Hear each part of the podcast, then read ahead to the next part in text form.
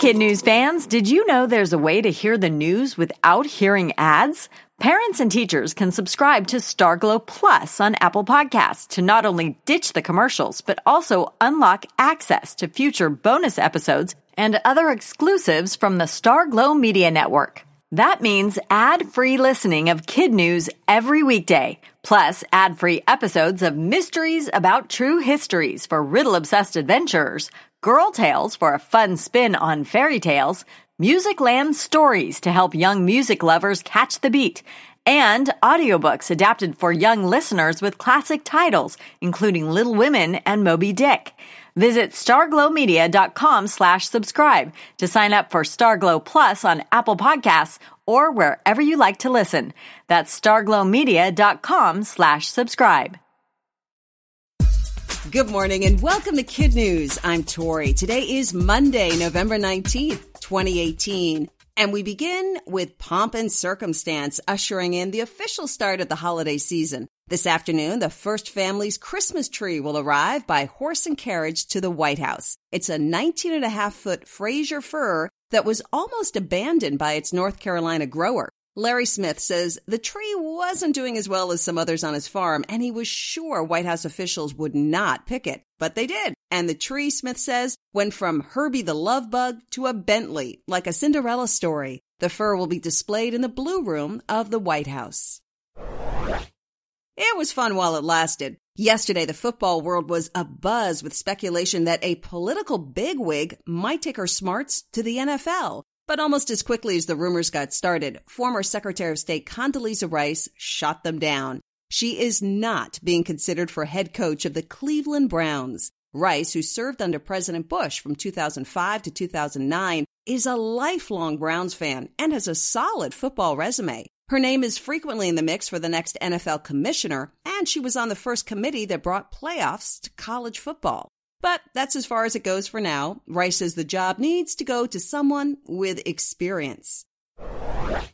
A little more football in the news this morning. Tonight's much anticipated Monday night showdown between the Chiefs and the Rams was supposed to be played in Mexico City. It's all a part of the NFL's attempt to win more fans outside the United States. But after working on the field there for days, the league pulled out. Officials say too much rain and multiple events made a mess of the field and left it too dangerous for players. The NFL made a quick pivot and the game will now be played tonight in Los Angeles. The Rams say they'll provide thousands of complimentary tickets to first responders and those who've been affected by the recent fires in California. President Trump got a look at that devastation firsthand over the weekend. He toured the fire zones at both ends of the state with Governor Jerry Brown and Governor elect Gavin Newsom. The commander in chief pledged the full support of the federal government to help with recovery and rebuilding. In the meantime, the area needs rain and should get it with two storms moving in, one late Tuesday, another on Thursday. The rain should also help Northern California's air quality, which, due to the smoke, was the worst in the world late last week and into the weekend. Everybody's favorite mouse is now 90. Mickey Mouse hit the milestone yesterday, and although the movie Steamboat Willie is widely credited as Mickey's first appearance, creator Walt Disney actually showed him to test audiences months earlier in a cartoon called Plane Crazy. Some other little known facts. His name was supposed to be Mortimer, but Walt Disney's wife thought that sounded too pompous. He only has four fingers because Mr. Disney said a cartoon mouse with five would look like a bunch of bananas. A Mickey Mouse balloon made its first appearance in the Macy's Thanksgiving Day Parade in 1934, and Mickey was the first cartoon character honored with a star on the Hollywood Walk of Fame in 1934. A high school in England is trying to level the playing field for its students. In a letter to parents, the school said it is banning kids from wearing two expensive and very popular coats starting just after the holidays. One is made by Canada Goose, the other by Moncler, and they can cost upwards of $1,200 each. The principal believes the jackets will widen the social gap between the students who have and those who have not. So far, the new rule is being well received, with some saying, ban or no ban, there's no way they'd spend that much money on a kid's coat anyway. Today's Kid News is sponsored by Waiter.com. Waiter.com feeds busy office workers to help boost productivity and morale. You can find them at www.waiter.com. And now, our Kid News quiz. How tall is the Christmas tree being brought to the White House today?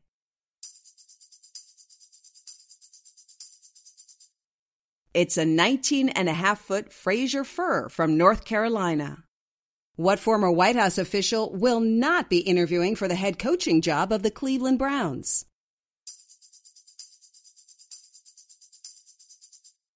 Former Secretary of State Condoleezza Rice. Who just turned 90?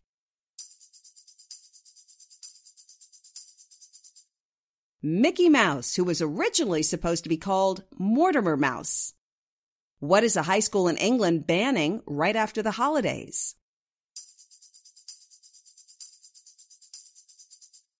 Two expensive jackets that might make kids who can't afford them feel bad. And in One for the Road this morning, move over milk, white, and dark. There's a new chocolate in town. It's called ruby chocolate, and like its name suggests, it's a reddish pink color, but it is not a white chocolate dyed or flavored with strawberry. It's a completely new variety, the first in 80 years, and is made possible by the somewhat mysterious ruby cocoa bean used by the even more mysterious Swiss chocolatier Barry Callebaut. Those who've tried it says it tastes fruity. Thanks for listening. We hope you tune in for more kid news tomorrow morning.